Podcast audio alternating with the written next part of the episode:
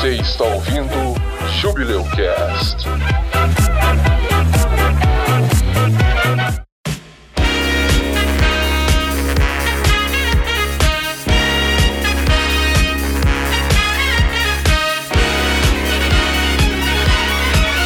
Vamos pro próximo, Aquária. Vai lá, Jaime. Então, acho que interessante que começou a chover, vai cagar todo mundo. Nossa, que barulho! Assim, não tá chovendo, não. Tá dando. Pega o barco. Você tá no chuveiro, não é possível. Cagar no lado todo. É porque banho. Agora o próximo filme é Aquária, entendeu? Nossa. Não tem água. Cara, foi totalmente planejado. Nossa. É muito alto? Tá, cara. Não, quase nada. Nem tá, mano, não, aí você tá pode, então. Pouco, cara.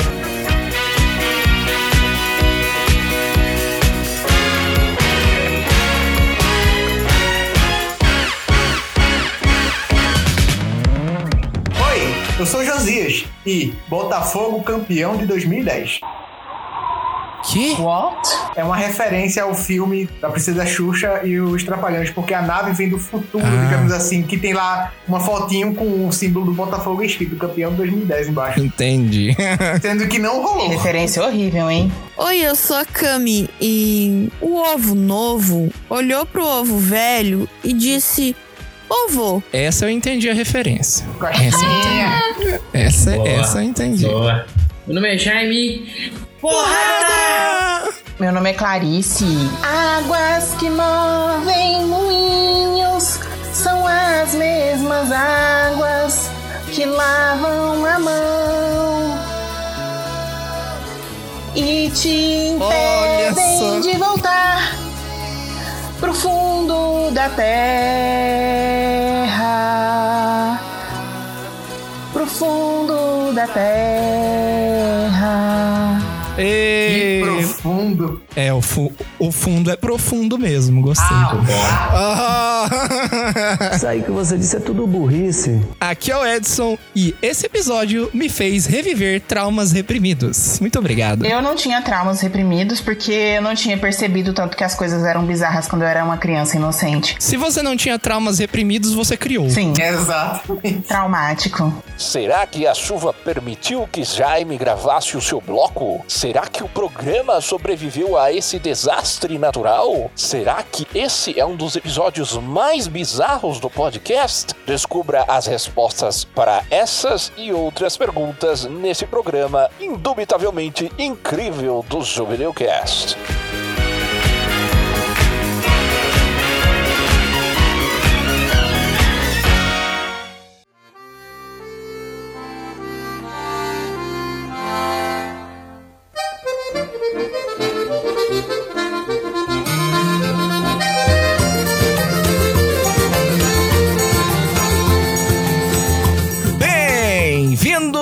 Mais um episódio do Jubileu Cast, o júbilo dos podcasts. E hoje estamos no clima nostálgico, estamos aqui para tancar traumas por você, ouvinte. Hoje é dia dos melhores, dos piores. Hoje a gente vai falar de cinema brasileiro. Traremos aqui algumas obras interessantes que são ícones no cinema brasileiro, mas pelos motivos errados, né? Hoje a gente vai falar de alguns filmes muito peculiares que a gente separou aqui para você. Teremos três blocos aqui com assuntos diversos. Primeiro bloco a gente vai falar sobre alguns filmes muito, muito bons. É, ué. Muito bons, de qualidade, do Didi e os Trapalhões. No segundo bloco a gente vai falar sobre alguns filmes também de ótima qualidade, memoráveis da Xuxa. Adoro! E no terceiro bloco, é um bloco mais misturado aí, que a gente não conseguiu encaixar nos outros blocos. São os filmes mais variados aí. Bloco da bagunça. Exato, que com certeza vai deixar aí a marca no seu coração aí. E no caderno do seu terapeuta. Isso, isso. Preparem as consultas aí com seu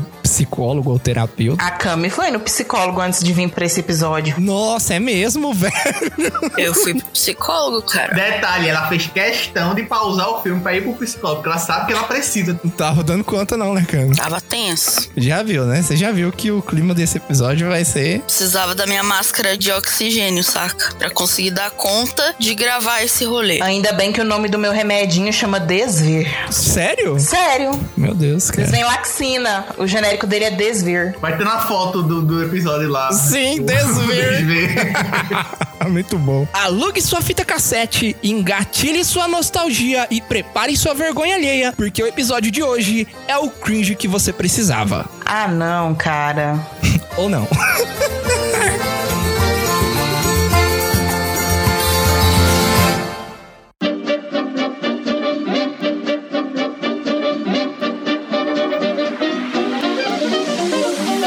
Só filme bom. O Jaime sempre é sacrificado nessas horas, né? Coitado, né, velho? Separei só os filmes bons aqui. O tema desse episódio é muito louco, né? O melhor do pior do cinema brasileiro. É os filmes que a gente assistia na sessão da tarde. Achava ótimo, achava, achava lindo. Maravilhoso. Esse primeiro filme, inclusive, lembro de assistir várias vezes. Era muito bom. Os Trapalhões na Terra dos Monstros, que é um filme de mil novecentos e oitenta e nove, dirigido por Flávio Migliaccio. É um dos melhores filmes que a gente vai falar hoje, porque ele tá com nota de incríveis cinco ponto seis no I M D B. Que loucura! Eu não levo fé nenhuma nessas bostas.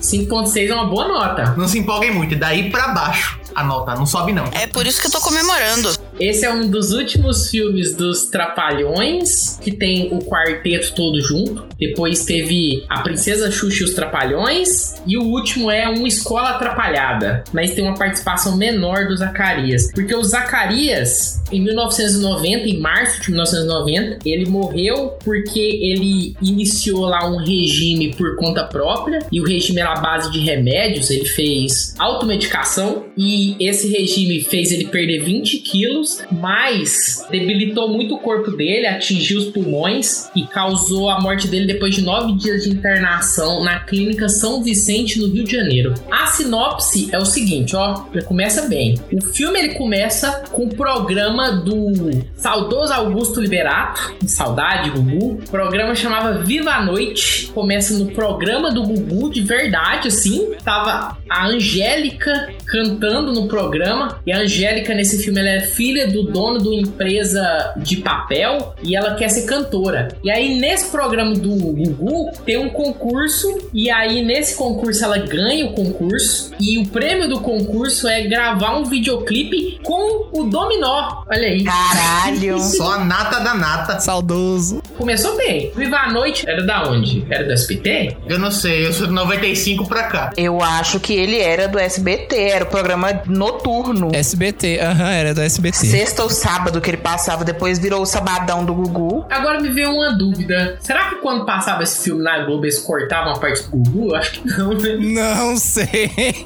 Teve até um tempo que teve o crossover, mas isso daí fica pra um outro, um outro podcast. E aí ela vai gravar um videoclipe com o Dominó lá no alto da Pedra da Gávea, no Rio de Janeiro. O pai dela proíbe ela de ir pra gravar esse clipe, e ela foge com o namorado dela, que era o Conrado. O pai dela fica sabendo que eles fugiram, né? E organiza ali os empregados dele, que eram o Dedé, Mussum e Zacarias, pra achar ela, ou ele ia chamar a polícia. E o Conrado era amigo do Didi, então o Didi vai junto pra ajudar. Eles estão subindo a, a montanha lá, da Pedra da Gávea, aparece um vendedor maluco lá de banana. O quê? Eles comem as bananas tudo do, do vendedor, né? Quando ele tá contando a história pra eles. What? É, do nada aparece o um, um vendedor de banana lá, eles comem as bananas do vendedor. E aí ele conta uma história muito louca lá sobre o, um pessoal do passado, os fenícios, que eles vieram Como? pra cá, explorando o mundo e ficaram presos dentro da, da pedra. A Angélica e o Conrado, eles caem dentro de uma caverna, dentro dessa montanha lá. E aí, lá dentro do morro, tem uns bichinhos assim, não é alienígena, é uns monstros, uns bichinhos da raça dos Grunks, que são uns monstrinhos verdes, assim, barrigudinhos, gordinhos. Lembra o Yoda? Tem um meme, inclusive, do Mussum com um bichinho desse nas costas, né? Igualzinho o Yoda ficava nas costas do Luke Skywalker, assim. Lembra o Yoda meio misturado, sei lá, com o E T Bilu?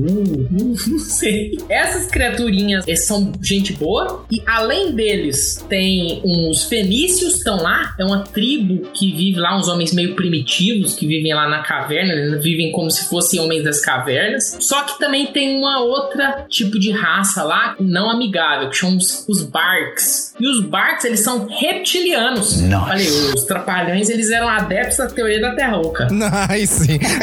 Da cabeça oca também, porque, meu Deus, eles puxaram... Gente, fenícios, velho. O pessoal me veio do Oriente Médio parar aqui no Brasil, dentro de uma pedra. Deixa...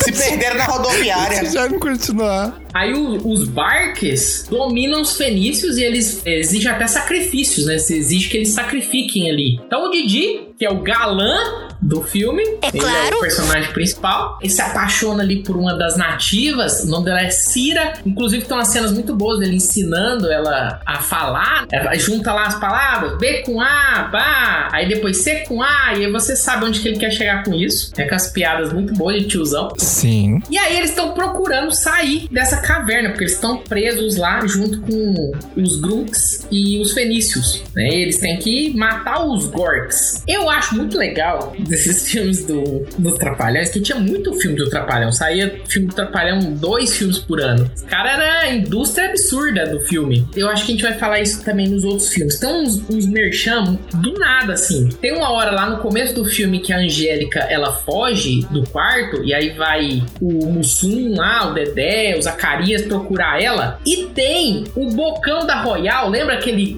um cara fantasiado de Bocão da Royal dentro do quarto dela, do nada. Dorime. Totalmente Deus. Gratuito. Não conheço essa referência. Bocão da Royal é um stalker. Voyeur, voyeur. Era daquele do pó royal. É aquele bicho vermelho que tem nas gelatinas, que ele usa um boné, que ele é tipo uma gelatina vermelha, sabe? Ah! É dois olhinhos e uma boca que é o resto do corpo da gelatina todinha. Isso, isso, esse aí mesmo. E o filme é, é isso, a história é só essa. O, o Didi quer sair dessa caverna e aí ele tem que ajudar lá os fenícios. E é muito legal que todos os filmes do Trapalhão, uma hora ou outra, eles caem na porrada com a galera. Alguém grita assim, porrada!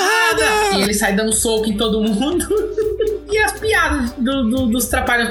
Esse filme, como a gente chegou a falar aí, é um dos melhores. Eu trouxe filme bom pra vocês aí. cinco ponto seis no I M D B, não é, o Edson? É o, é o creme de la creme do episódio de hoje. É o melhor filme que a gente vai falar aí, aí você já tira aí sua interpretação a partir disso. É legal. Eu sempre gostei muito do Zacarias, eu acho o melhor personagem ali. O Mussum, ele é engraçado, mas hoje em dia você ainda fica meio com o pé atrás, porque tem umas piadas meio racistas que o Mussum faz. Assim, então, uma uh-huh. hora que tem um grunk desse, ele chega nele e passa o dedo dedo nele assim, aí ele fala assim, não, isso é bronzeades. Aí eu pensando assim, você que tá achando que é pintura? Eu, eu não, eu, horrível, sabe, cara. Um, um olho em pé assim? Hum, não sei. E aí o tal Dedé lá, que eu não sei o que, que o Dedé faz nos Trapalhões, né? Ele é o sidekick só, porque o Dedé é o sidekick. Ele é o menos feio deles. Ele não é bonito, eu não acho ele bonito. Eita porra, é o menos feio, misericórdia. Era pra ele ser o, o galã, eu acho. Só que o Didi, ele é o protagonista, né? Então ele sempre fica com a mocinha. E aí o Dedé não serve pra nada no filme, geralmente. Porque o Dedé é só o sidekick, ele era só pra ser o cara bonitão, mas ele não é também. E é isso, o Trapalhões na Terra dos Monstros. Muito legal, tem umas fantasias, parece meio Star Wars, meio História Sem Fim, parece um pouco História Sem Fim, a história. História. É simples, mas é, é legal. É legal pra quem gosta dos Trapalhões. Então assistam, isso é bom. O feeling, o feeling do cinema brasileiro. Creme de la creme do episódio de hoje. Vamos evitar ficar fazendo tangentes aí. A gente faz muita tangente no meio do, do, do, do assunto. Você é... prefere um cosseno? Se... Engraçado! Caralho, é o melhor... Sendo assim, vamos seguir o episódio. É o melhor. Adorei! Mesmo, cara. Esse. Eu só queria dizer que a gente tinha que ter um, um episódio só pra falar da história do filho do Mussum, do que aconteceu com o Dedé, entendeu? Essas pessoas que... É bom, é bom, é que bom. Que foram ostracizadas ali dos Trapalhões, Mussum que ficou na miséria, entendeu? Episódio futuro aí. Sangue no zóio aí, ó, Renato Aragão, sangue no zóio.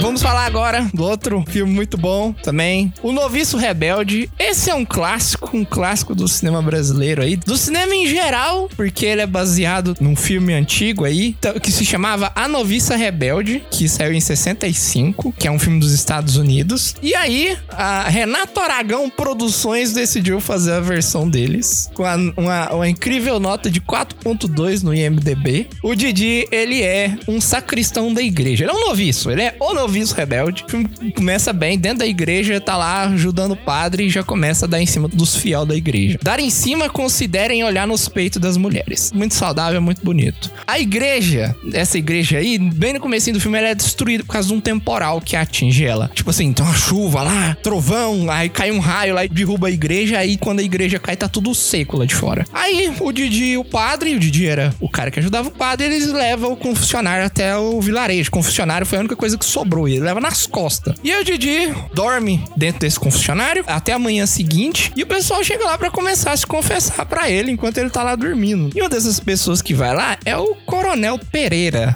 que é o cara que cuida do poderio militar ali da região, né? Ele não é exatamente um militar, ele é meio que um cara ali que tem um monte de gente com arma ao serviço dele. E a esposa dele, Tereza, vai pra lá também se confessar. Essa Tereza, essa esposa dele, joga um livro lá dentro do confessionário, e o Didi tava lá dormindo e esconde esse trem lá sem ver. E chega lá o coronel pra se confessar e ele fala, ó, oh, você vai me falar onde que tá o, o, o ouro que a minha esposa escondeu. E aí sai o, o Didi maluco correndo desse cara, que sai um monte de gente correndo com arma atrás dele, mas ninguém dá um tiro sequer. E ele vai pra um avião com a roupa que o Dedé arrumou pra ele lá, e ele vai pro Rio de Janeiro pra tentar juntar dinheiro pra construir uma nova capela. Até aí tudo bonito, né? Muito humilde e tal. Mas aí ele é contratado pela Zelda pra ser babá da Márcia e do Júnior. Eu não sei por que que não mudaram o nome do Júnior, né? Deve ser porque ele é o Júnior, que no, no filme é o Sandy Júnior. Alguém tem que ter representado a dualidade do Sandy Júnior. Acho muito triste que a Sandy hoje em dia fica na sombra do irmão dela famoso. Que isso, velho? A Sandy lá que cantando isso? Com o Angra e os caralho. Ah, você é louco. Mas a criançada conhece é o Júnior. E o Júnior tem canal no YouTube. Não, não é criançada. Ah, eu não sabia que ele tem canal no YouTube. Olha como eu sou cringe. É porque a gente não é criança, né, Cami? Ele fez banheira de Nutella? Por isso que os meninos sabem. Não, esse é outro. E aí ele chega lá, esse, o Sandy Júnior tem irmãos e irmãs também, os irmãos e irmãs Titinho lá, mais novos. E eles são negligenciados pelo pai deles, que é o Tony Ramos, após a morte da mãe deles. O Didi convence o Tony Ramos a trazer a Maria, que é a menina que ele tava apaixonado, que mora lá no Ceará, pra casa ali, né? Pra ajudar ele a cuidar das crianças. Mas ele não era um noviço? É, exatamente. E ele quer se tornar padre, mas de acordo com a lógica dele, pode. Ele não é padre. Não, ele não é padre, exatamente. Tony Ramos traz ela lá do Ceará, né? Porque o Didi, ele se mostra uma pessoa muito competente, cuidando da, da, das crianças lá, destruindo a mansão quase inteira. Meu Deus. Né? E aí o Tony Ramos traz a Maria de lá, que é o interesse romântico do Didi, que no caso era a Patrícia Pilar. E aí, pra fechar o triângulo aí, o Tony Ramos se apaixona pela Maria. As crianças e o Didi, eles vão pro Ceará de férias, e o Tony Ramos e a Maria ficam sozinhos lá, e eles começam, né? Né? Né? Né? É. Né? Né? O que, que você é. tá fazendo, é. Edson? Tá fazendo carro balançar. É. Não, mas eu tô perguntando o Edson em si mesmo, porque ele tá fazendo um barulho aí que eu tô, tipo, quê? Não sei, não sei. O que, que você acha? Se você considera aí. Ah! No resort, no Ceará, casa muito bem com a trama. O Didi e as crianças, no resort no Ceará, num clube, eles encontram com um troll que lê a sorte do Didi e prediz o futuro dele. Que? Troll cigano. Nessa hora aí eu parei assim, refleti, né? Tipo, hã? Da onde que saiu isso, né? Não sei, mano. Tipo assim, eu não sei se é pra ser de verdade ou se é pra ser um animatrônico. Mas é tipo, você fica assim, por que que tem um troll no meio do resort no Ceará? Não, por que que buscou Buscou a Maria pra São Paulo, pro Rio de Janeiro, e aí eles pegaram e foram pra um resort no Ceará. Muitas perguntas e poucas respostas. Lá no Ceará, a Márcia e o Júnior, eles vão se apresentar no programa do Gugu do Ceará para ganhar cem mil reais. Que? Que? Olha o Gugu aí de novo. O programa do Gugu é localizado no Ceará, velho. O programa do Gugu no Ceará pra ganhar cem mil reais e ajudar o Didi a reconstruir a capela. Mas infelizmente, eles conseguem o segundo lugar ganhando só vinte mil reais. E eles perdem o primeiro lugar pro José e o Durval, que do nada aparece o Chitãozinho e Chororó lá no meio. E não tem explicação nenhuma. Concorrer com papai e mamãe é complicado, como? Né? É tio, sou. Ah, é pai, tio. Mas você tá me dando spoiler aí? Eu queria sentir essa emoção, mano. Não, não. Eu tô falando aqui pra você, ouvinte, saber que a gente tancou por você esses traumas aí, cara. Eu não tanquei por ninguém, não. É só porque eu queria ver a tragédia mesmo e poder dar muito hate. A Maria vê o Tony Ramos com outra mulher. E aí ela fica triste e ela volta pro Ceará. Quando ele descobre, ele vai atrás dela lá no Ceará e o avião dele chega lá enquanto esse programa do Gugu ainda tá rolando, em tempo de entregar os prêmios pro Chitãozinho e Chororó, pro José e Durval, e aí ele entrega pros filhos dele também. E aí ele descobre que o Didi tá lá, tentando juntar dinheiro lá pra uma causa nobre. O Didi, ele fica triste que ele perdeu a Maria pro Tony Ramos, né, mas fazer o que é o Tony Ramos? Pelos, carai. Ninguém resiste os pelinhos nas costas. A escolha dela também era entre Tony Ramos e Didi. É tenso, né, cara? Coitada. É uma escolha muito difícil, muito disputada, assim. Foi bem acirrada a disputa. O Didi, ele fica muito triste, ele volta pra vila e aí ele descobre que o padre e o coronel morreram. Então não tem ninguém atrás dele mais. E ele encontra com a Tereza, né? Que eles se falaram ali no filme inteiro durante uns trinta, quarenta segundos, no máximo. E aí ela revela que ela tem sentimentos fortes pelo Didi e ela beija ele. E, e fala lá que ela tem que encontrar o ouro do avô dela, né? E ela vai lá e fala que tá no livro que ela jogou no confessionário lá. Eles acham o livro, acham o tesouro, que nem enterrado o tesouro, tá? Ele tá só largado no meio do deserto lá, eles só saem puxando o tesouro. No meio da caatinga, vamos falar as coisas certas, por favor. É, não é, não é na caatinga, é no deserto. É no deserto. Não tem deserto no Brasil, Edson. Mas eles falam que é deserto no filme. Ah, eu vou te falar que minha, minha mãe é nordestina, ela falou que tinha um povo no deserto que enterrava... Oh, deserto tem não. deserto, viu? Tinha um povo lá no Nordeste que enterrava as coisas mesmo e se chamava botija. Isso é verdade. Aí, ó. Viu? Aí, eles saem correndo de lá e enquanto isso, o Tony Ramos e a Maria, eles planejaram pra se casar na nova capela do vilarejo. E aí, o Tony Ramos vai lá, reconquista a Maria e tal, pede ela em casamento enquanto tá entregando o prêmio pro Chitãozinho e Chororó. Jesus. E aí, eles vão lá pro deserto, lá pro vilarejo dela e se casam. O Didi chega lá arrastando. Deus sabe como que ele se arrumou, porque ele chega lá de terno e gravata, lá todo arrumadinho. E a mulher também, a Tereza lá. E aí, ele fala assim, não, agora isso aqui vai ser um casamento duplo. O Didi se casa com a Tereza e o Tony Ramos se casa com a Maria ao som de Sandy Júnior. E o filme acaba. Que lindo. Que lindo, né? É o filme onde que o Sandy Júnior revelaram a... Tiki tiki tchá, tiki tchá, papai, vem brincar comigo. Tiki tiki tchá, tiki tchá, papai. Sim, mamãe. No céu tem pão. E morreu.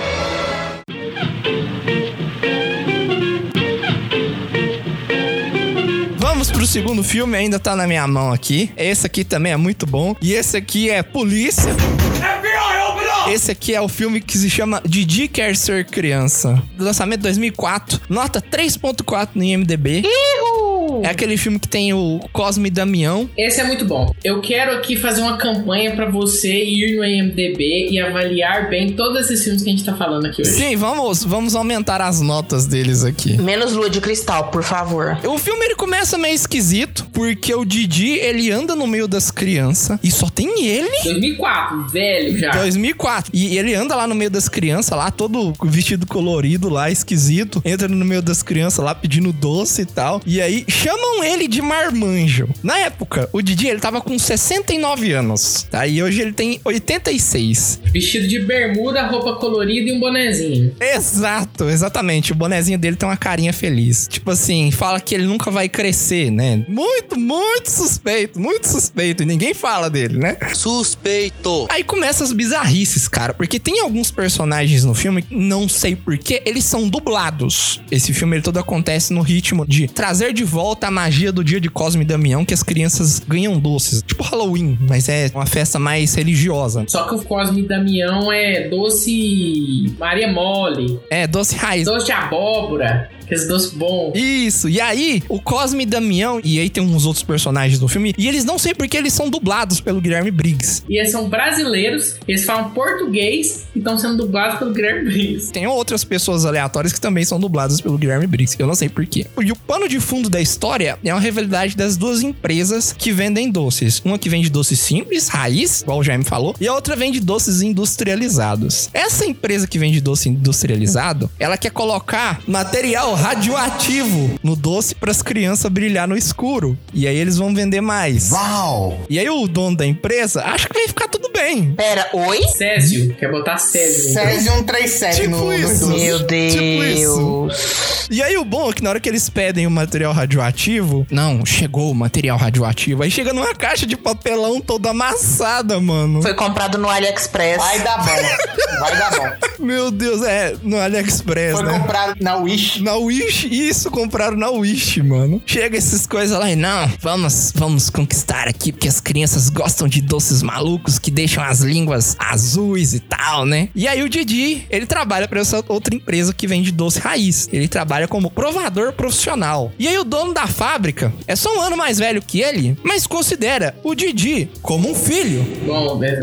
É, muito bom. O Didi tem um interesse amoroso, que eu pensava que era a Daniele Sicarelli, mas não é. É uma menina que chama Didi também, chama Didi Wagner, e ela tinha vinte e nove anos na época, hein? Em comparação com o Didi, que tinha sessenta e nove. A mocinha é sempre mais nova que o Didi, né? Sempre bonita, jovem. É verdade, eu não sei porquê, mas os filmes do Didi, eles têm esse trending do Didi ter um par romântico, que é sempre uma menina. Aí eu fui pesquisar, né? E o Didi, até o momento em que eu tinha visto, ele já tinha se divorciado e se casado dez vezes com mulheres que são muito mais novas que eles. Não tem problema. É esquisito, é esquisito, tá? Eu não vou dizer que não pode existir amor, pode sim, mas, gente, é, é estranho, é estranho. Não vou, não vou desmerecer o amor, não, mas... Uh... Foi casado dez vezes. Ainda bem que você não tá desmerecendo o amor, né, Edson? É, é, porque, Eita.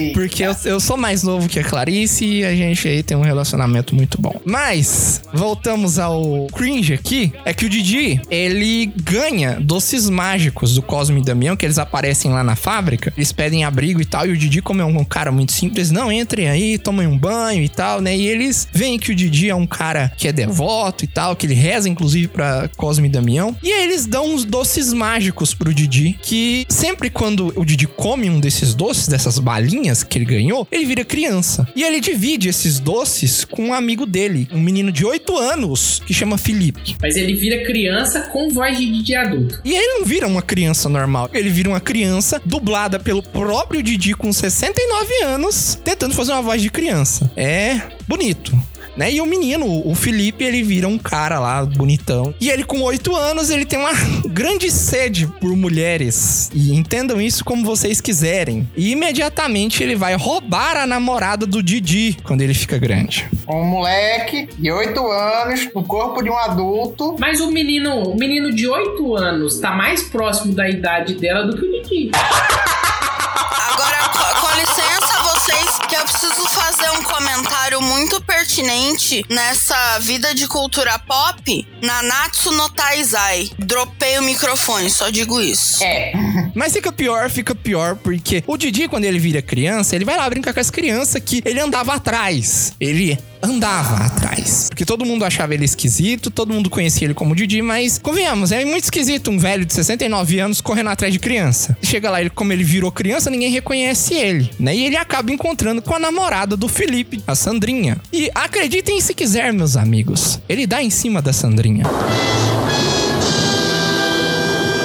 Eu vou embora. E eles quase se beijam. Primeiro, crianças de oito anos não tem que estar tá se beijando. Segundo, era o Didi adulto. Terceiro, era um criança... Ah, não, velho. Não tem que explicar, cara. Isso as muito, pessoas entenderam. Muito errado, muito é, errado, é. muito errado. Meu Deus, cara, meu Deus. E aí, o Didi, o pessoal vai atrás dele, da empresa má lá, da empresa que vende doces industrializados, porque ele bateu no filho do dono da empresa enquanto ele era criança. E aí descobrem que foi o Didi e ele manda bater no Didi. E o Didi, ele tem habilidades sobre-humanas, porque ele luta como o Jack Chan. Só que não dura por muito tempo, já que ele vai lá, dá uma surra no pessoal da empresa, sobe numa casa pra pegar uma pipa, cai de lá e morre. Ah. Todo mundo fica muito triste, todo mundo fica muito... Nossa, coitado do Didi e tal, né? E aí o Cosme e Damião aparecem lá no hospital, depois que o Didi tinha morrido, e salvam ele com o poder da dublagem, né? Ressuscitam ele lá. Ou oh, será que não? Salvou com o poder da dublagem, foi perfeito. No fim, a Sandrinha, a Sandrinha, a namorada do Felipe, come o último doce mágico e vira ninguém mais, ninguém menos que Fernanda Lima, com vinte e sete anos na época. Ela e o Didi se beijam... What? Que nojo. O cachê deve ter sido alto, viu? Ela e o Didi se beijam e eles viajam juntos numa B M W que as empresas de doces financiaram após fazerem as pazes. Muito bom, muito bom, gente. Bonito, né? E não vejam, tá? Assistam sim, é bom. É um filme que ele tenta trazer esse espírito do, do Cosme e Damião e tal, mas acaba sendo bizarro demais. Tadinho do Santos. E cadê os pais dessa Sandrinha que, tipo, ficaram sem saber o que que virou da filha, porque... Uai, o pai dela tava tentando colocar Césio cento e trinta e sete no doce. Ah, que beleza. Só fica melhor. Família tradicional brasileira. A filha foi sequestrada por um velho de sessenta e nove anos aí. É isso aí, mas ela virou a Fernanda Lima. Então pode. Isso daqui dá uma cadeia...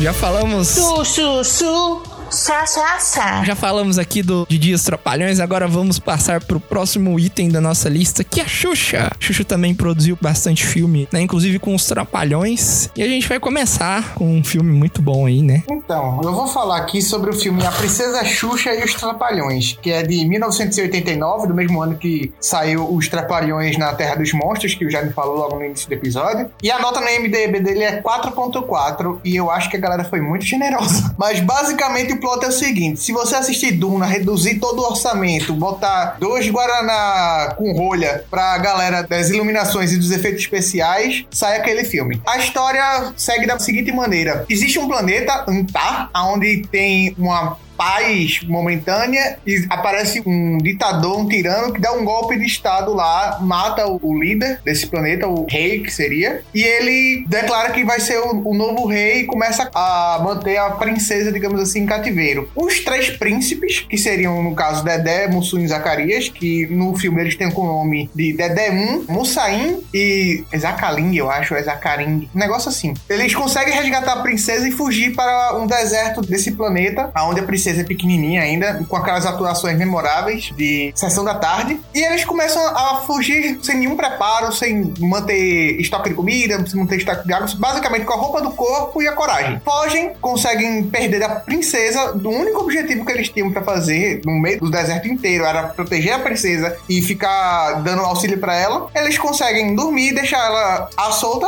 ela sai procurando o pai dela, porque não disseram pra ela que o pai dela tinha morrido, tinha dito que ele não poderia voltar só. E quem acha a menina no meio do deserto? O próprio ditador que tinha matado o pai dela. Aí começa uma passagem de tempo que não é informada no filme. Do nada você vê uma menina numa cena pequenininha, com seus oito, nove anos. Do nada ela vira Xuxa. E o ditador a trata como uma amiga, entre várias aspas. E ele começa a dizer que o pai dela, na verdade, foi acometido de uma grande doença, porque como ela era muito pequena, ela não lembra da história do que é que realmente aconteceu. E ela não enxerga o que é que tá acontecendo ali, porque ela vive trancada no palácio. O ditador, ele começa a fazer várias homenagens, várias festas, praticamente todo o final de semana, pra homenagear a princesa, para basicamente bajular ela e deixar ela presa, interdita lá dentro do palácio. Numa dessas festas é um baile à fantasia, onde uma das patrulhas que tá passando pelo deserto se dá com os três príncipes, e os três príncipes pedem ajuda de um transeunte que tá passando por lá, porque eles estavam morrendo de sede. Aí o transeunte, né, o Cavaleiro Sem Nome, também conhecido como Didi, o nosso herói aqui, o nosso galã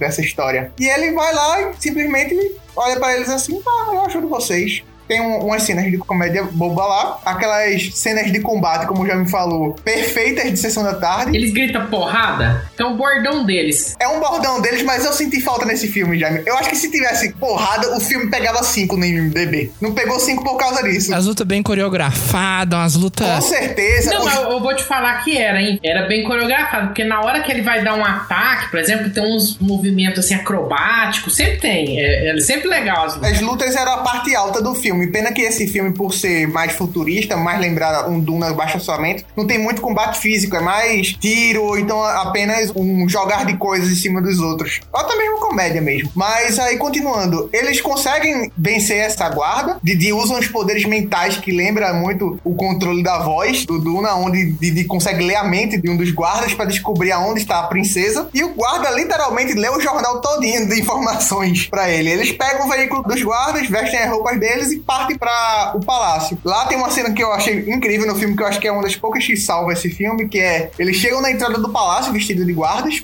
e Didi tá lá dentro de uma cela onde ficaria os mantimentos, e o guarda chega assim parando ele e dizendo assim, a senha. O Mussum tenta engambelar o guarda, não consegue, ele começa a perguntar. Aí ele levanta o capacete, olha pra trás, Zacarias, a senha. Aí Zacarias, a senha. Aí vai pra Dedé. Aí Dedé, a senha. Aí Dedé vai pra Didi, bate na porta, Didi, a senha. Ele, não sei, dá uma porrada nele. Aí ele começa a passar de volta. Quando chega lá e Mussum, não sei, dá uma porrada nele. Aí Didi, pronto, fudeu, lascou. Aí o cara vai e diz, é, é a senha, tá correta, pode entrar.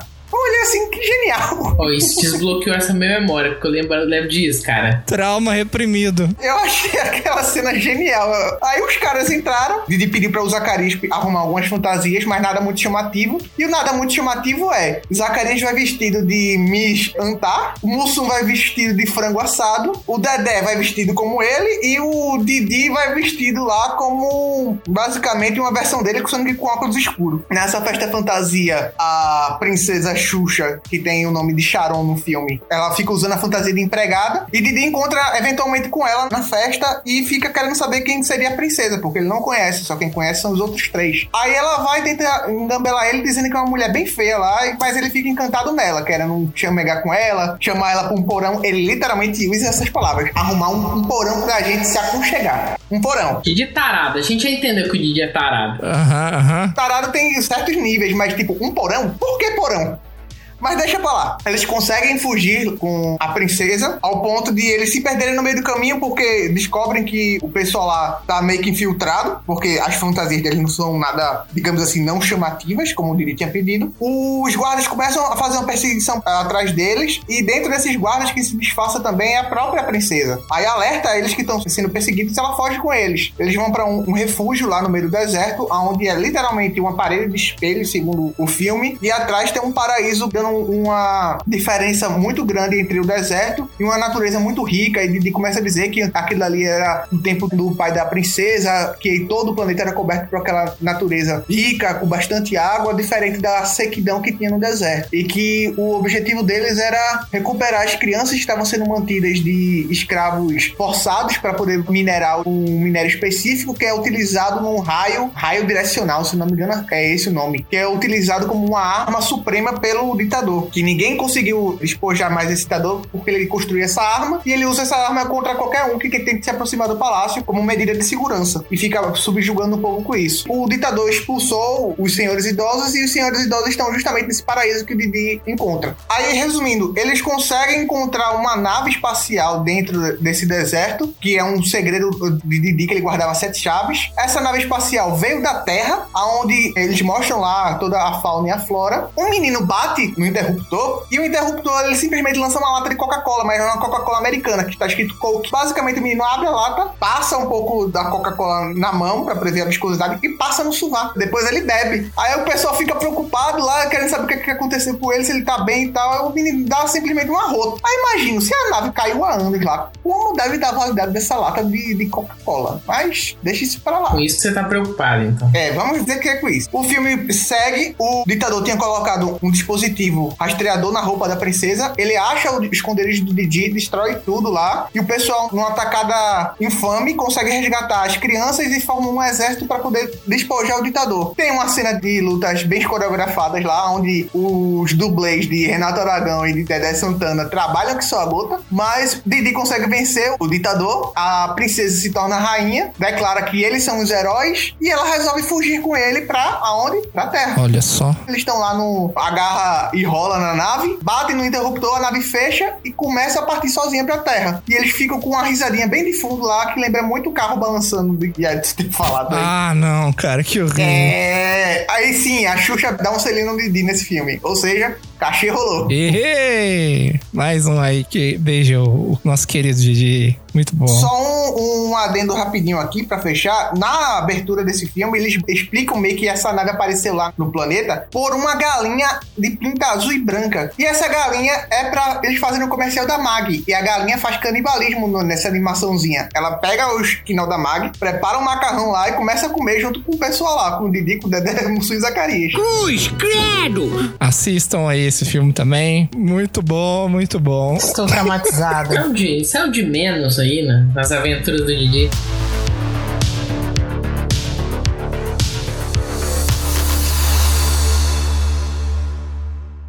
Ajuda eu. Senta lá. Senta. Me ajuda. Senta lá pra mim. Me ajuda. Me ajuda, por favor. Senta aí. Numa boa. Legal. Legal. Pra mim não ficar pedindo muito.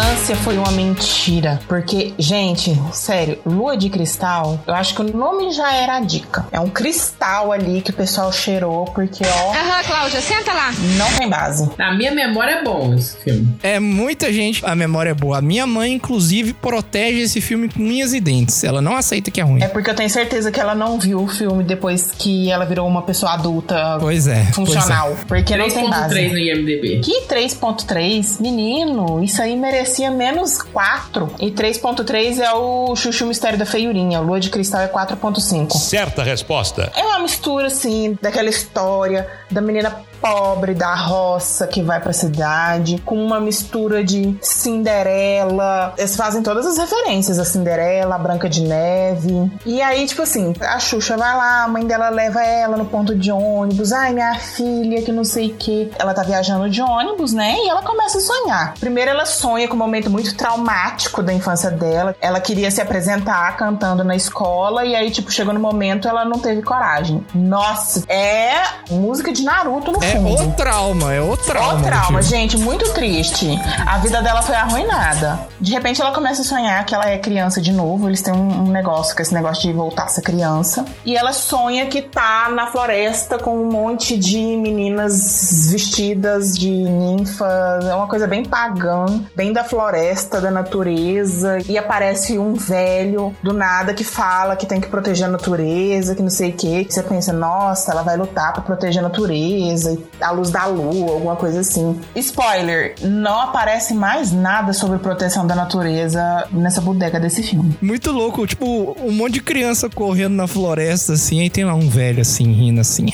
Detalhe, o velho aparece mais tarde na história, sem ser nos sonhos dela, mas enfim. É. Chega, tá lá em São Paulo, ai, ah, agora eu preciso achar esse tal endereço. Tá andando lá no meio das rodovias, no meio das ruas de São Paulo, aquela menina loirinha, magrinha, bonitinha. De repente chegam cinco homens pretos em volta delas. Tipo, você já fica assim, por que especificamente foram escolhidos esses homens? E eles começam a tocar o rap, mexer com ela, e ela começa a, a dançar rap com eles, do nada. Largou de procurar a casa lá, o endereço que ela precisava, sim, pra ir dançar com os homens no meio da rua. Relaxa que isso vai rolar muito, Cinderela Baiana. Vai indo. Não, e o bom, cara, é tipo um clipezinho e ela tá sem sutiã. A Xuxa sem sutiã, e assim, eu não vou dizer muito, mas eu fiquei com a visão muito embaçada porque tava me cegando. O farol aceso. Hum. Ah, aquela época não existia tanto o uso de sutiã igual hoje. Ela, vou sair e vou começar a dançar com estranhos, velho. Larguei de procurar o endereço que eu tava procurando.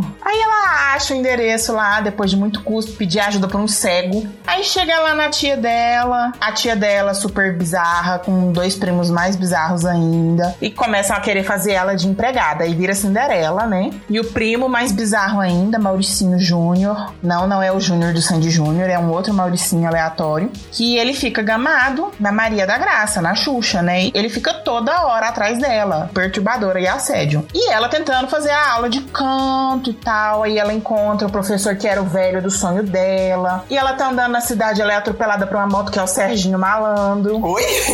Pegadinha no malandro! Serginho Malandro.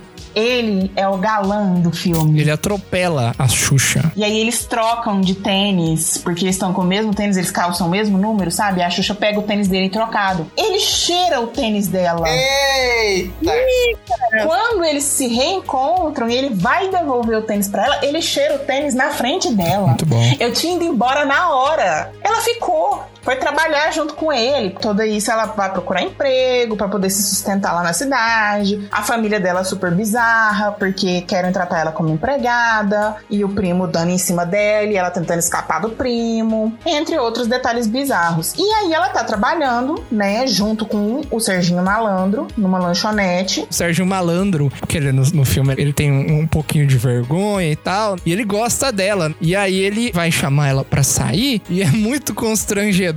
Porque ele chega na Xuxa e olha assim, não, porque eu quero... É, e, e, a, e aí a Xuxa fala, você quer me chamar pra sair? Você quer sair comigo? Né? Aí ele para, ele abre a boca e dá uma baforada na cara da Xuxa, que chega a jogar o cabelo da Xuxa pra trás, velho. Foi tão bizarro, porque tipo assim, eles estão conversando super perto um do outro, ele tentando convidar ela, né? Ela mexendo no cabelo, igual aquelas menininhas assim, sabe? De filme pátio. E a hora que ela vê que ele não vai engatar, ela pega e fala, você quer sair comigo? Aí, tipo, ele faz assim... Aquela baforada na cara dela. Eu, eu, gente, o Edson quase que não percebe. Eu só, tipo assim, meu Deus. Ué? E nisso, né, ele vai lá, depois de noite, buscar ela. Só que o primo dela tá tentando agarrar ela. Ele acha que eles estão se pegando porque eles querem. Ele vai embora. No outro dia, tá lá a Xuxa, super inocente. Por que que você não foi? Fiquei te esperando. Aí ele fala, não, tô chateada e tal, que não sei o quê. Aí o primo bizarro dela chega, arma maior confusão na lanchonete. Vira uma briga de comida. O que é mais bizarro, eles destruíram a lanchonete. O dono tá super triste, porque ele precisa do dinheiro pra terminar de pagar a lanchonete, pra consertar as coisas, né? A Xuxa linda, coração maravilhoso, pega, vai lá, dá o dinheiro que era pra pagar o curso dela de canto e fala que vai embora de volta pra casa. Nisso, o primo bizarro chega de moto, agarra ela na marra, põe ela em cima da moto amarrada, teoricamente na moto, e vaza. E aí, uma menininha que fez amizade com ela lá durante o filme, que é super irritante, que eu quero dar um tapa na cara daquela menina, tipo, ela tinha um, que, uns oito anos, avisa, ai meu Deus, você tem que ir lá salvar ela, Serginho Malandro, porque ela te ama. Aí ele vai na garelinha atrás dela, vestido de, de atendente de lanchonete, e aí ele acha umas flores que ele sabe que é de uma planta lá da Xuxa. Ai, achei a pista, e tipo, ele cafunga aquela flor que tava no, no asfalto, assim, praticamente dentro da cara dele, assim, e ele acha, o cara tá lá com a moto potente dele, Serginho Malandro na garelinha dele, entra no túnel e sai num cavalo branco. Ah, cara, essa cena... E no cavalo branco, ele consegue alcançar a motona lá no meio da praia. Tipo, ele entra num túnel sem explicação nenhuma. E ele vira, e a moto dele vira um cavalo branco. A roupa dele vira lá, toda chique lá. É um príncipe. Era dos sonhos da Xuxa, porque esse velho que a Xuxa sonhou nos sonhos dela é o professor de canto dela, né? Ela tem meio que uns sonhos proféticos. E ela sonhou também com o, o Sérgio Malandro nesse cavalo branco. Gente, Sérgio Malandro é o homem dos sonhos da Xuxa. O filme chama Lua de Cristal, né? Esse cristal aí é a metanfetamina, obviamente. Porque não tem base. É, galera. Ele alcança ele. Tipo, o cara tá fugindo com a Xuxa. Ele não vai caçar um lugar pra ele abusar dela, não. Ele vai fugindo aleatoriamente pra algum lugar aleatório. E de repente vai parar na praia. O cavalo tá atrás dele. E ele joga a moto no mar. Você parece burro! E deixa a Xuxa lá pra ser afogada. Aí você pensa que ela tá amarrada na moto. Mas ela não está amarrada na moto. Porque a moto afunda e ela continua tentando nadar. E aí o Serginho Malandro chega. O cara tá saindo molhado do mar, em vez dele ir correr pro mar pra socorrer a Xuxa, não. Ele vai perguntar pro cara, cadê ela? Eu, meu filho, use o cérebro. Ele dá um soco assim no cara, assim, aquele soco... másculo, alfa. Isso. Nossa, super. Derruba o cara e tal, e aí ele vai lá e nada, e nada pra salvar a Xuxa, e a hora que ele chega nela, ele levanta e a água bate no joelho deles. Que merda, hein? Ai, não. É nesse nível, gente. Aí ela tá morta, defuntada lá, e ele acorda, acorda, acorda. O pessoal da, da escola de canto dela, as amigas, né, da escola de canto chegam e começam a tocar de roda em volta dos dois. Altas bruxarias, velho. Não, sem sentido nenhum. Ninguém liga pro pronto-socorro, ninguém faz um, um C P R ali, ninguém faz absolutamente nada. Eles dão as mãos e tocam de roda. Não, mas é porque o beijo de amor verdadeiro do Sérgio Malandro salva ela. Aí ela acorda e... Não, e ninguém questiona o fato de que ele está vestido de príncipe. Sim. Nem o cavalo branco parado ali no fundo. Nem de Xuxa ter se afogado no raso. Ele tirou as roupas brancas do cu. Aí ele beija ela, ela abre o olho, aí de repente eles estão num show que eles organizaram pra Xuxa cantar. Aí é onde ela canta Lua de Cristal. E aí, tipo, tá todos os vilões lá, e tá todo mundo cantando, e tá lindo, maravilhoso. Gente, que beleza, ela superou o trauma da infância dela, que aí ela lembra dela fugindo quando ela é criança. Aí acabou o show, Serginho Malandro tá no meio da floresta, com uma luz super tenebrosa, ela corre atrás dele, tipo, eles somem. Porco dos desesperados! Ó o macaco! Cadê o macaco? Cadê o macaco? Ah, gente, descobre no final que, na verdade, a tia dela malvada não era tia de verdade, era tia de leite. Gente, com quinze minutos de filme, eu pausei o vídeo umas três, quatro vezes pra ter forças pra continuar, porque não faz sentido, gente. Eles não falaram nada do negócio de salvar a natureza. Ela fez umas duas aulas e de repente ela já tá num show. Ela quase morreu afogada, ninguém chama ambulância, tá todo mundo tocando de roda. Serginho Malandro, gente. Serginho Malandro. Parece, você preferia o príncipe Didi ou Serginho Malandro? Se fosse você. Cara, eu ia ficar solteira. Não, tem que escolher. Não, obrigada. Meu Deus, cara. Meu Deus. Velho, não tem como. Não tem como. Gente, que tristeza. É por isso que Frozen faz tanto sucesso, porque a personagem principal não tem que escolher um príncipe vagabundo. Ela é rainha, velho. Ela manda na porra toda. Ótimo filme. Dia, amiguinho, já estou aqui. Tenho tantas coisas pra nos divertir.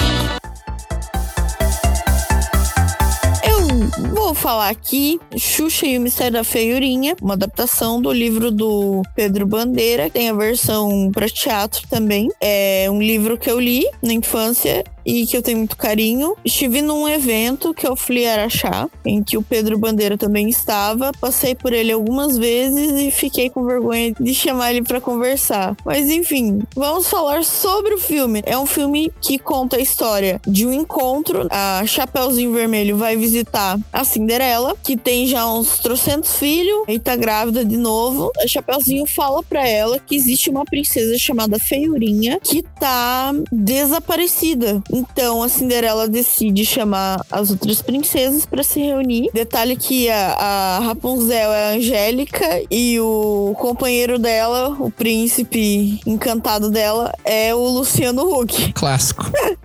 Ah, depois, depois a gente vai reformar aquela enquete. Quem que é o melhor príncipe?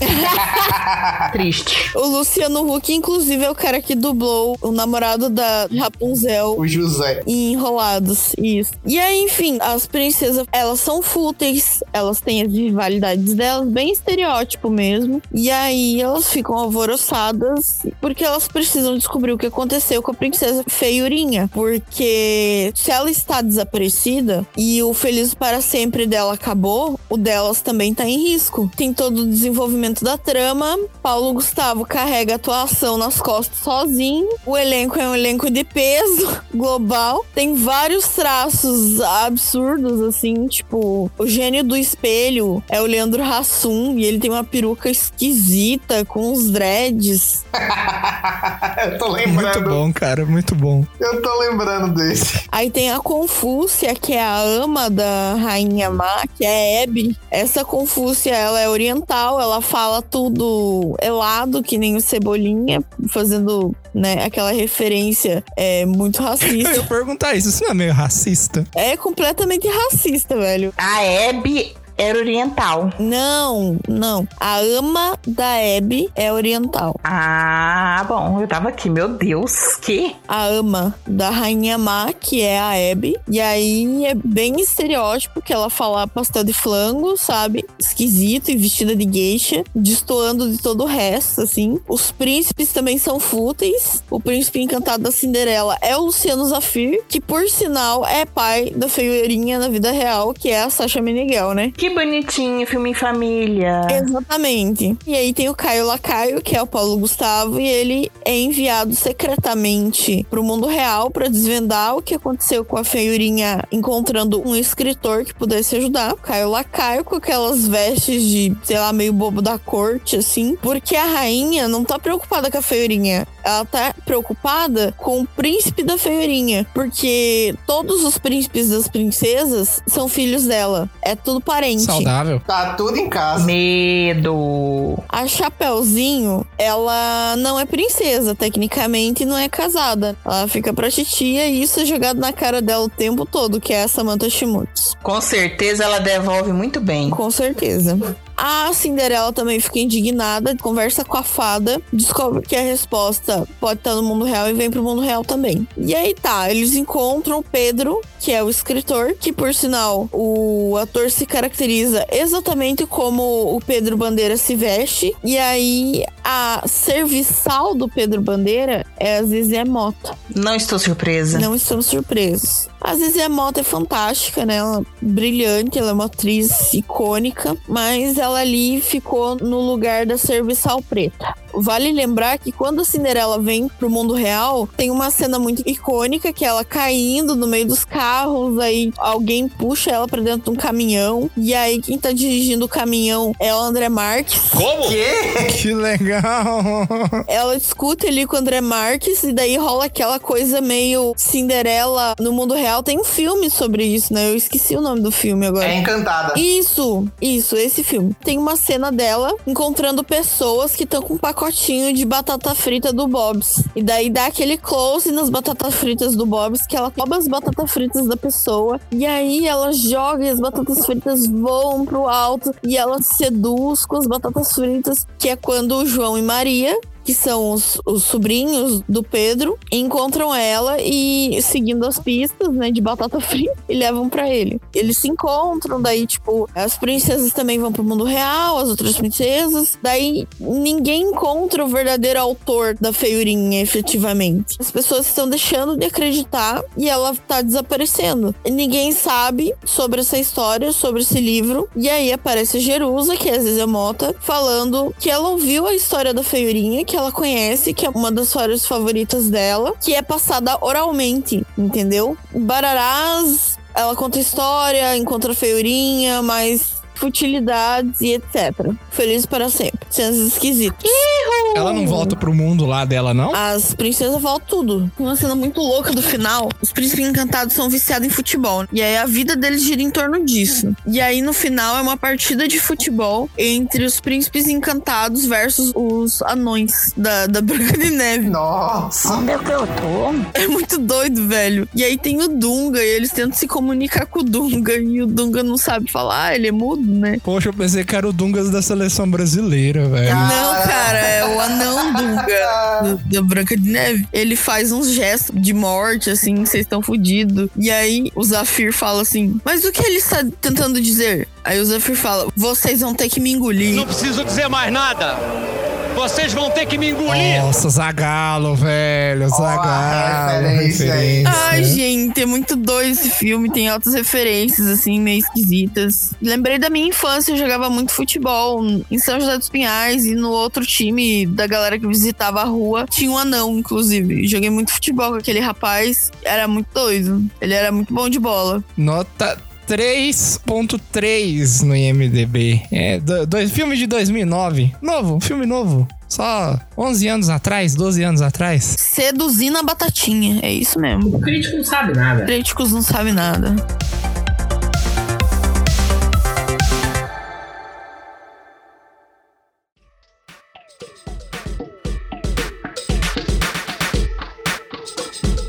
E agora...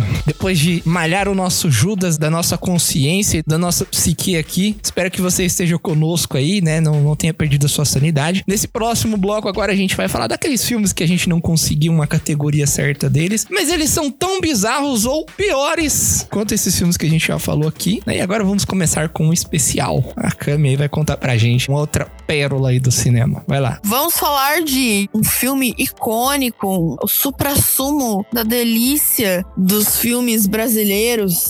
O Inspetor Faustão e o Malandro. Então, o Inspetor Faustão e o Malandro é um clássico. Eu acho que tem que estar no repertório de todo mundo. Todos os brasileiros precisam viver esse momento. Porque é quando o Faustão falou assim... E se eu virasse ator de comédia? Entendeu? Eu sou gordo, eu sou engraçado. Porque as pessoas acham que gordo é engraçado, né? Ô, louco, né? Meu. E ele falou, vou me lançar. Mas que o maior comediante do Brasil, Sérgio Malandro. Né? Ícone. História basicamente é uma câmera andando assim, de repente localiza um feirante. Esse feirante é o Faustão. Faustão, que nota que tá sendo vigiado e é Deus falando com o Faustão. Você vai morrer. E Deus fala assim, e aí, gordo? Meu Deus. Ele fala assim, chegou a minha hora, Deus? Ele fala, não, cara, tem uma missão pra você. E aí, ele dá uma missão pro Faustão. Se infiltrar na polícia, ele vai se tornar, né, um inspetor na polícia pra investigar o caso de um casal de codornas em extinção que estão sendo contrabandeados. Esse casal estava no zoológico da... namorada do Faustão. Esse casal de codornas, especificamente, eles estão sendo contrabandeados porque o ovo deles, ovo de codorna,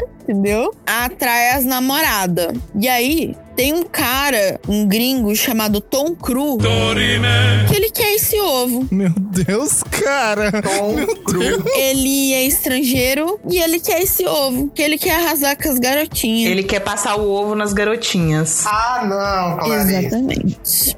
Ele quer comer o ovo pra passar o ovo. Tom Cru, hein? Não, vai comer o ovo cru, né? Gente, certo.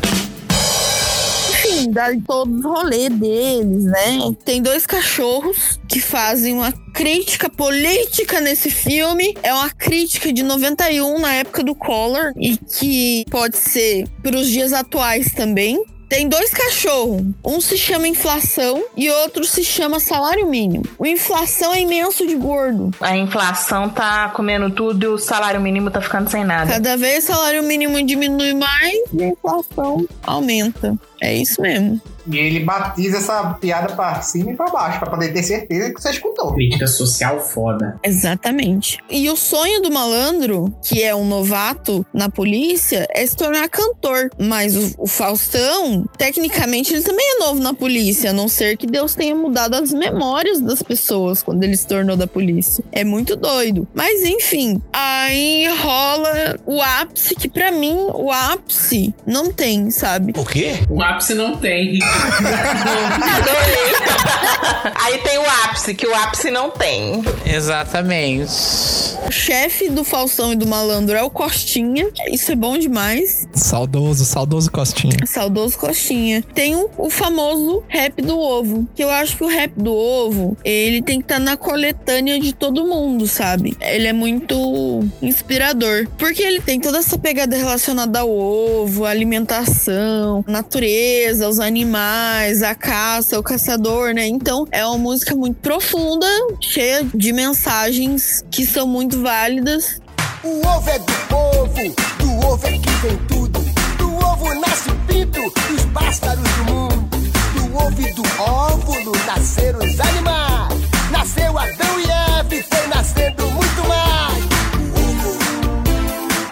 Enfim, me emociono aqui. E é isso. E aí acaba com as namoradas dos dois caçando eles, porque eles tinham prometido de casar com elas e não casaram. Nota três ponto seis no I M D B. Muito bom. dez de dez, recomendo. Novamente, muitas perguntas e poucas respostas. Cara, pelo menos teve crítica social, que foi uma coisa mais inteligente do que todos os outros filmes citados anteriormente. Mas não teve ápice. Não teve, não teve Eu ápice. Acho que o ápice do filme é o Faustão quebrar a quarta parede tipo umas trinta vezes no filme todinho. Sim, sim, tem muito isso, bem lembrado, né? Ele é totalmente Deadpool, assim. E assim, o Faustão tá interpretando Faustão, entendeu? O trabalho ali de atuação, ele é muito profundo, ele teve fazer uma autoanálise pessoal pra expor como ele é de verdade, como se ele estivesse apresentando o Domingão. É, é isso, sabe? Pra mim, aí, ó, esse filme aí, o ápice é do começo ao fim. Eu oh, acho. É? Olha aí, olha aí, olha aí, olha aí. O filme é isso aí, cara. Não tem ápice porque é adrenalina pura o filme inteiro. E eu gosto do Sérgio Malandro porque o pessoal acha que o Sérgio Malandro, aquele jeito do Sérgio Malandro, ele é um personagem. Mas não é, cara.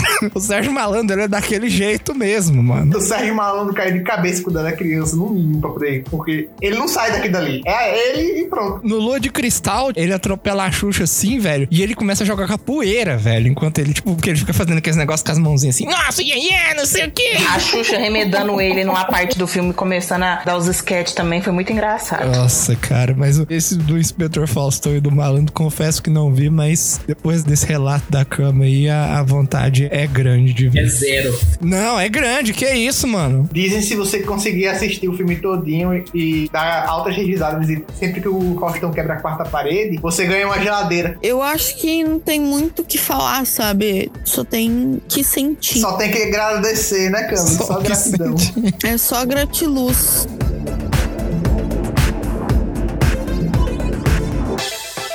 Churrasqueira, controle remoto. Aperta o número um, liga. Ligou. Ligou. Puta vida! E agora pra desligar essa merda, hein, meu? Bora, ligou! E agora desliga! Tá pegando fogo, bicho! Chama o bombeiro lá!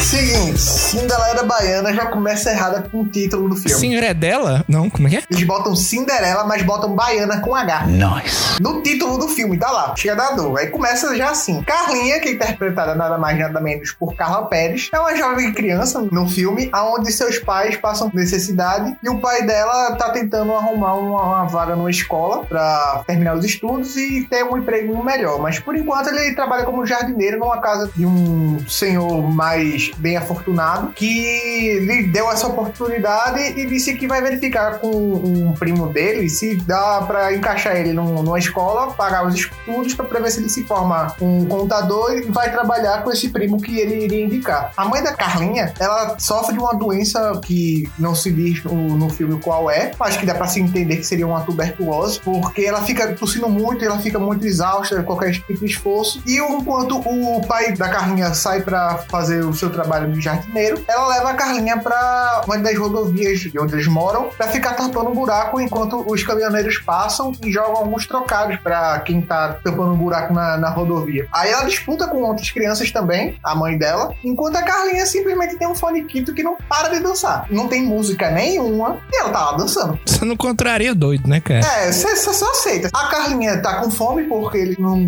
tiveram nada pra comer, o que o máximo que tinha era um saco de farinha que a, a mãe da Carlinha dá pra o pai, pra ele levar pro trabalho pra quando a fome apertar. Nessa pegada de moedas de tapar buraco, um dos meninos faz um bullying lá com a mãe da Carlinha, empurra ela, porque ela tá sendo muito lenta e não tá conseguindo pegar moeda nenhuma, enquanto os meninos estão fazendo a limpa, basicamente. Empurra ela, pega a pá que ela tava usando pra tapar os buracos e quebra. Porque ela quebra, ela dá um grito tão grande que chega, tem até eco. Nesse meio tempo, o pai recebe a notícia que o, o patrão dele conseguiu uma vaga no, numa escola, que vai bancar ele pra ele estudar e que vai, depois que se formar, contratar ele pra trabalhar com o primo de estagiário nessa empresa de contabilidade. Ele volta pra casa pra poder dar a notícia pra família, mega empolgado, e se encontra que a mulher já tá falecida. Eles começam aquele enterro no interior, onde vem as rezadeiras e começam a fazer as suas rezas, e tá lá a Carlinha sentada no chão de casa, chorando. Mega triste porque a mãe dela foi chamada por Deus. O pai vê que a oportunidade dele tá surgindo em Salvador, que é onde ele vai começar a estudar, e ele leva a Carlinha pra lá. Chegando lá, ele já tem um outro salto de tempo, aonde Carlinha já é uma, uma moça, já interpretada agora pela Carla Pérez, com a atuação dez de dez, aonde Carlinha continua desde criança descalça, porque eles não tinham condições para poder pagar um calçado para ela. O pai tinha, a mãe tinha, mas já a Carlinha não. A Carlinha vivia com o pé descalça. Virou adulta e ninguém arrumou um chinelo para aquela menina. Ela começa a dançar também, sem música nenhuma. O pai dela se despede dela, aonde ele vai começar já num novo emprego. Ele já se formou na escola e já conseguiu esse emprego com o primo do antigo patrão dele. Ele começa, digamos assim, por baixo. E ela começa a andar pela cidade, vai conhecendo a cidade, escutando músicas na cabeça dela, que você escuta também, mas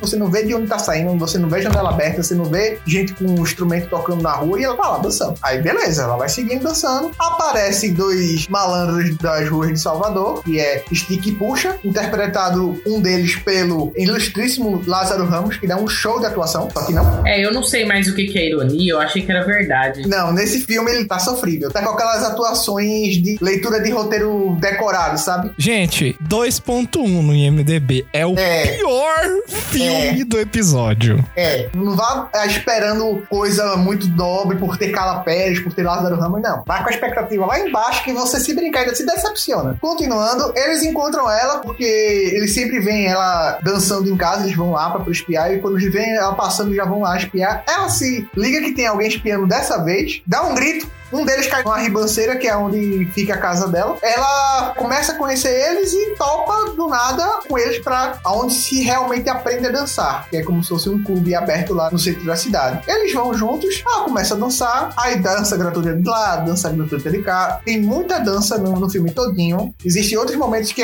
passam câmeras ou passam personagens que você tá acompanhando por causa da história e tem gente dançando. Não tem outras pessoas fazendo outra coisa na cidade, tipo trabalhando, fora o pai da Carla, que não seja dançar. Parece que todo mundo em Salvador só faz dançar. Todo momento. De manhã, de tarde, de noite. Aí ela se engraça com um dos caras que chega pra dançar com ela. Aparece uma outra mulher que tem aquela carinha de vilã mexicana. Faz aquelas caras de Paula Bracho, assim, olhando pra cara dela. Empurra ela, assim, e já chega de novo no cara que ela tava dançando. Aí, o que eu fiquei pasmo é que ela foi pra aprender a dançar com os caras que ela não conhecia. Ela leva o empurrão de uma mulher e ela simplesmente sai do, do clube chateada. Ela foi pra dançar ou ela foi pra uma, uma boy? Eu não entendo. Aparece um produtor querendo achar uma bailarina ideal pra ele, pra o show que ele vai lançar. Manda um empregado dele procurar. Ela fica dançando nesse clube por mais algum tempo. Depois ela vai ver outros lugares. Ela cruza com a mãe de santo, aonde ela tá fazendo acarajé, porque os meninos estavam com fome e, e vinham usar ela pra tapear a mulher que tava fazendo o acarajé enquanto eles roubam. Mas ela chega lá, fica olhando como os dois de paus pra cima da, da mulher. A mulher já entende tudo, já chama os pirraias e diz assim: olha, eu não sou besta não. Eu sei que vocês vêm aqui toda vez, e é por isso que eu deixo isso aqui já feito pra vocês. Aí ela pega o acarajé, dá pra um, pega o acarajé, dá pra outro. Carlinha, que tava com fome, esquece que tava com fome e começa a dançar também, do nada. Não. Eu acho bom que a Carlinha aí, cara, ela tem aquela mesma doença do Coringa, sabe? No, no filme. É. Tá, tipo assim, aos momentos mais improváveis possível, ele começa a rir, é a Carlinha dançando. É, cara. É a Carlinha dançando. E ela começa a dançar, e o melhor, a dança dela parece que é afrodisíaca ou empolgação demais, porque aparece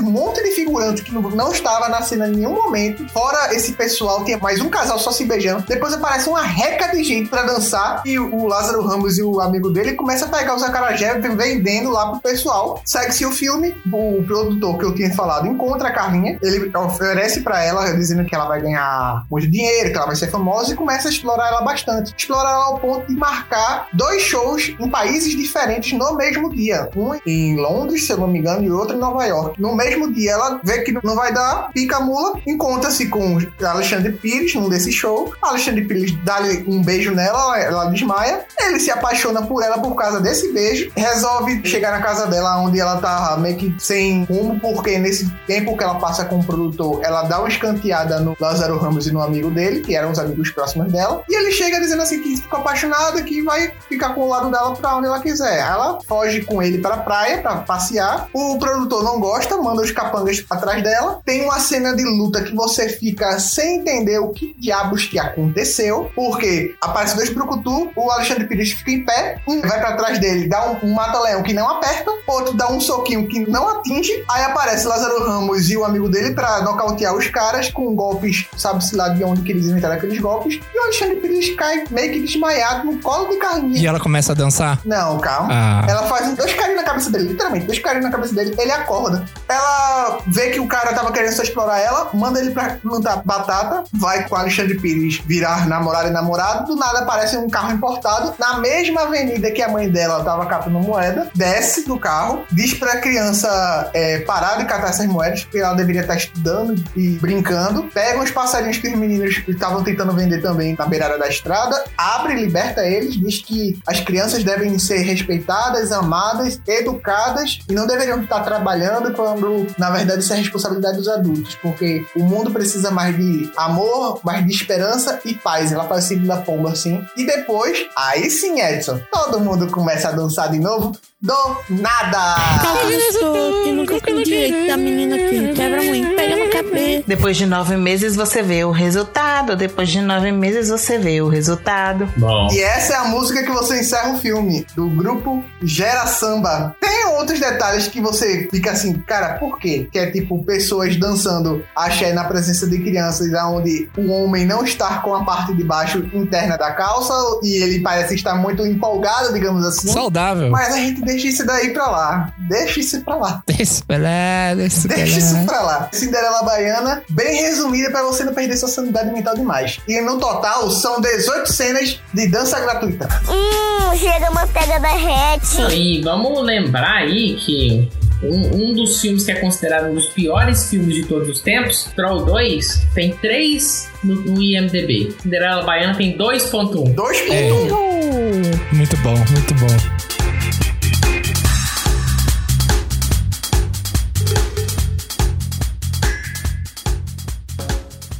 Ela fez a cobra subir, a cobra subir, a cobra subir. Ela faz a cobra subir, a cobra subir, a cobra subir. Aqui, então, olha aqui, ó. Terra, planeta, água.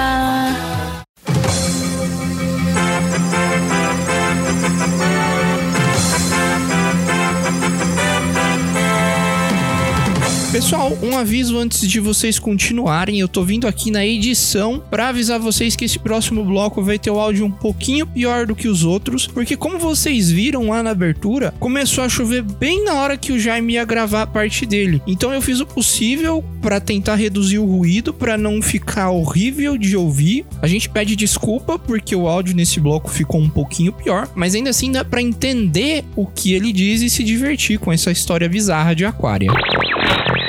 É porque só que na hora que eu fui falar do melhor filme aqui, de todos que a gente colocou, que é um filme sério de ficção científica, é, ué. Começou a chover, que é um filme que fala sobre água, inclusive. Olha só. Aquária é um filme, então, de dois mil e três, protagonizado por Sandy Júnior, e tem vários artistas famosos, tipo Emílio Orciolo, Milton Gonçalves, Alexandre Borges e Julia Lemertz. São grandes nomes. Ele foi o primeiro trabalho de direção cinematográfica da Flávia Moraes. Essa Flávia Moraes, ela dirigiu alguns clipes pro Sandy Júnior e dirigiu a turnê deles Quatro Estações, que era uma turnê na época cheia de efeitos especiais, é, trocava iluminação durante o show, tinha cheiros diferentes, era um negócio absurdo. Tiveram essa ideia de fazer um filme, apresentou o projeto lá pro Sandy Júnior e eles gravaram o filme todo em três estúdios, sendo algumas cenas externas gravadas lá no no deserto de Atacama, no Chile, em que o Sandy Júnior não participou. Eles fizeram digitalmente porque eles não tinham agenda nessa época para participar. Então, os efeitos especiais tem umas horas assim que são meio deploráveis, vamos dizer assim.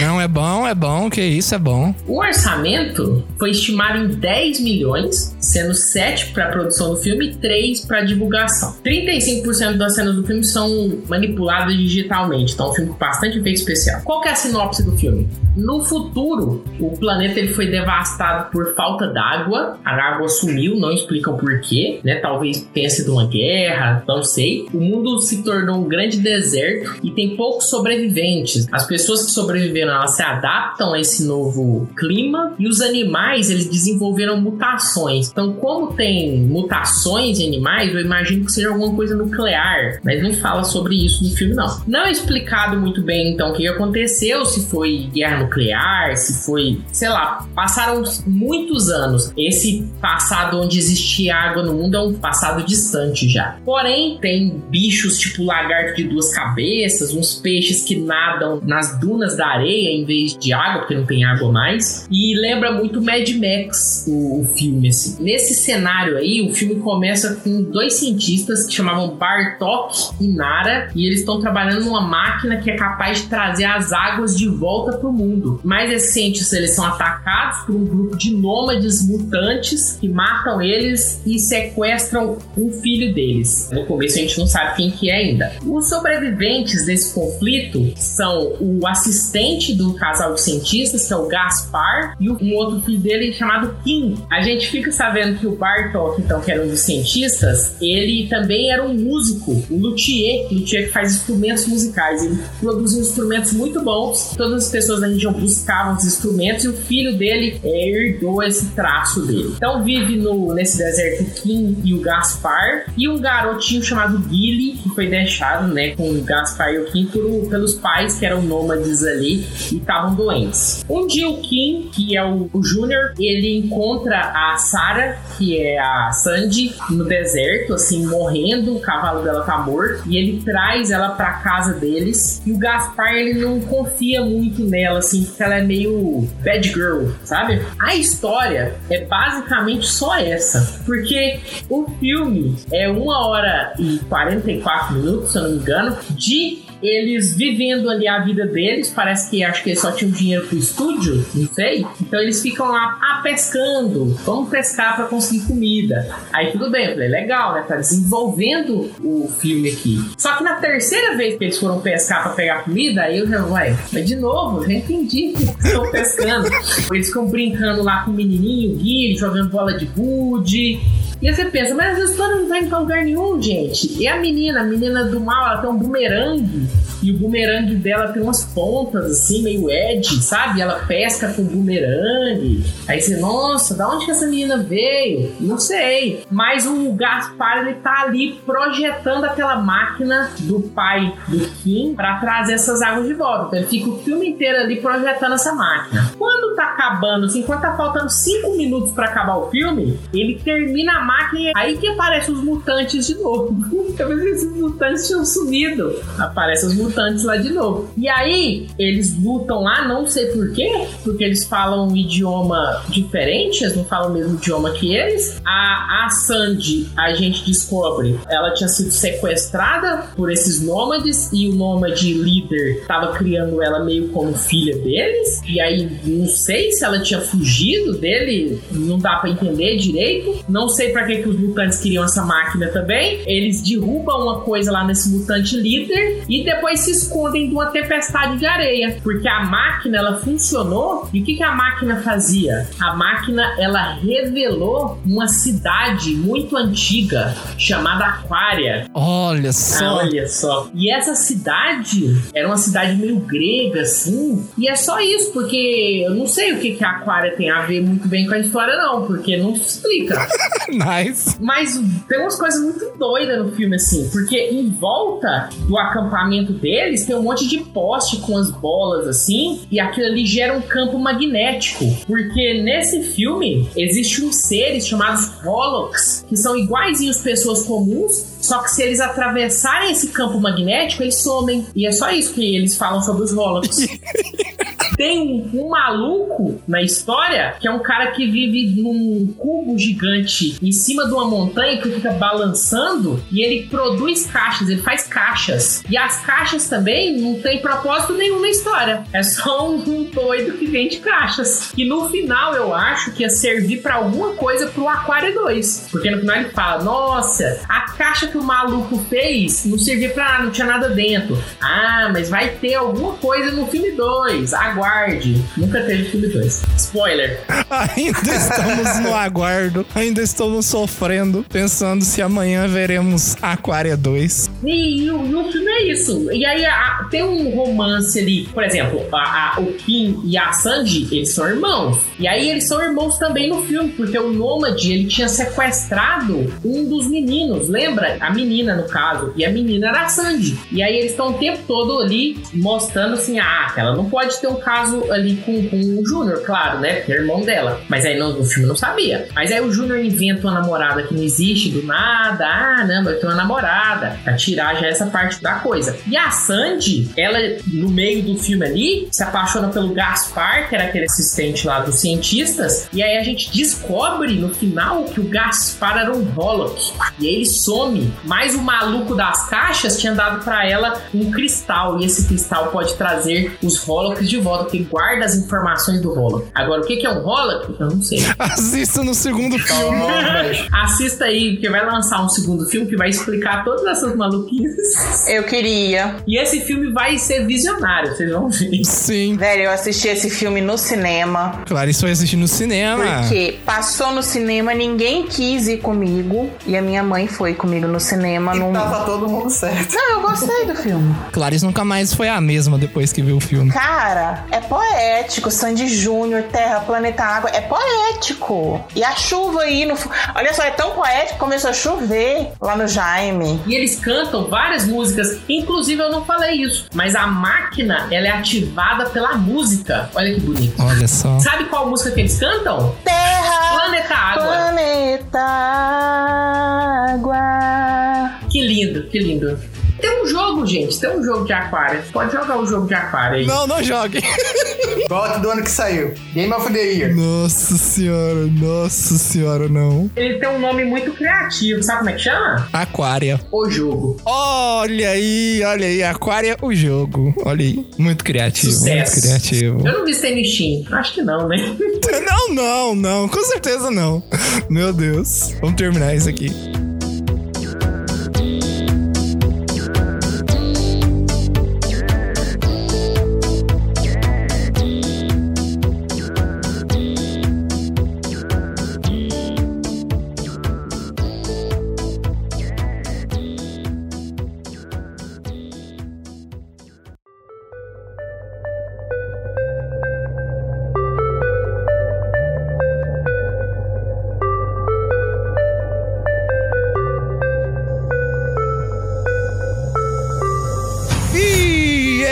Pessoal, espero que vocês tenham gostado desse episódio bizarro, esquisito, mas é isso. O Jubileu Cast é isso, ele é bizarro, ele é esquisito. Você também achava que um filme desses aí era bom?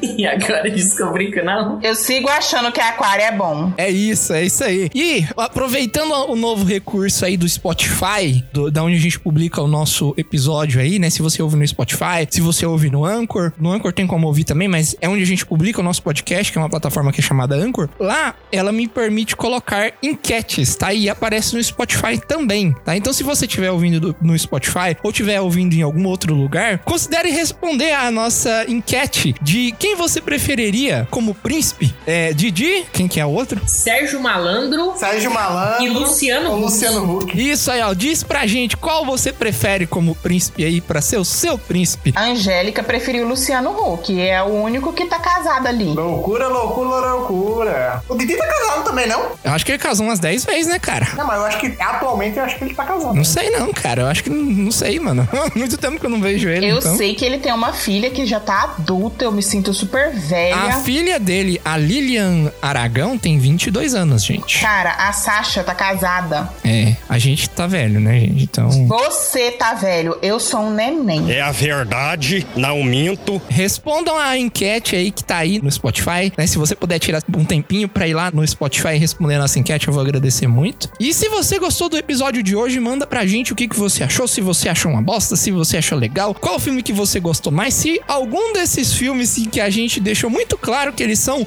o creme de la creme do cinema brasileiro, se você assistiu algum deles e o que, que você achou. Da profissão. Da profissão. Você é vergonha da profissão! Diz pra gente aí o que, que você achou, manda pra gente aí. Você pode mandar por e-mail, você pode mandar pelas redes sociais. O nosso e-mail é bico do corvo contato arroba gmail ponto com. Tem o formulário do site que você pode mandar por lá também. Se você também quiser a gente falando de algum outro assunto que não seja o que a gente falou hoje, um outro assunto que a gente já tenha falado aqui, seja jogo, série, filme, quadrinho, mangá, anime, manda pra gente que a gente recebe a sua sugestão também com muito carinho, que se a, se a gente falou desses filmes ruins, com certeza a gente pode falar da sua sugestão, por que não, né? Se você quiser salve também, quiser mandar abraço pra alguém, pode mandar também. Eu tenho alguns abraços aqui pra mandar pro pessoal do Instagram, que está muito participativo aí nas publicações. O Otalink, que comentou no último episódio, e ele comentou o seguinte: contos muito da hora e a sonorização deixou tudo bem imersivo. Fiquei pensativo com o conto do ovo e muito afim de jogar essa run do Mario. Parabéns a todos. Esse episódio que ele comentou foi o episódio quarenta e sete, que foi o especial de Halloween de Creepypasta. Então, Otalink, muito obrigado por ouvir a gente, muito obrigado por ter comentado aí no episódio, né? Um grande abraço pra você. Manda um abraço pro Fausto, que tá sempre escutando a gente também, e ele merece ser lembrado toda vez. Sim, o Fausto. Um abraço pro Gabriel também, que tá ouvindo a gente. Gabriel Menino? Ele mesmo. E eu também quero mandar um salve pro Heitor, lá do Procon de Uberaba, que ajudou a gente aí num perrengue que a gente passou. E ele comentou que ele ouviu o podcast. Então, um abraço pra você, Heitor. Muito obrigado pela ajuda e por acompanhar a gente aqui nesse episódio bonito. Tamo junto aí, cara. Tamo junto aí. Você também que quiser um salve da gente, é só interagir lá que a gente menciona você no próximo episódio, beleza? E não se esqueçam de entrar no IMDb e subir a nota de todos esses filmes ah, aqui. É. Porque a gente assistiu tudo e a gente merece esse feito. Isso, isso. Entre lá no IMDb e compareça lá. E escreva lá que o Jubileu Cast te mandou. E é isso. Por hoje é só, pessoal. Até o próximo episódio. Um grande abraço pra vocês. Tchau!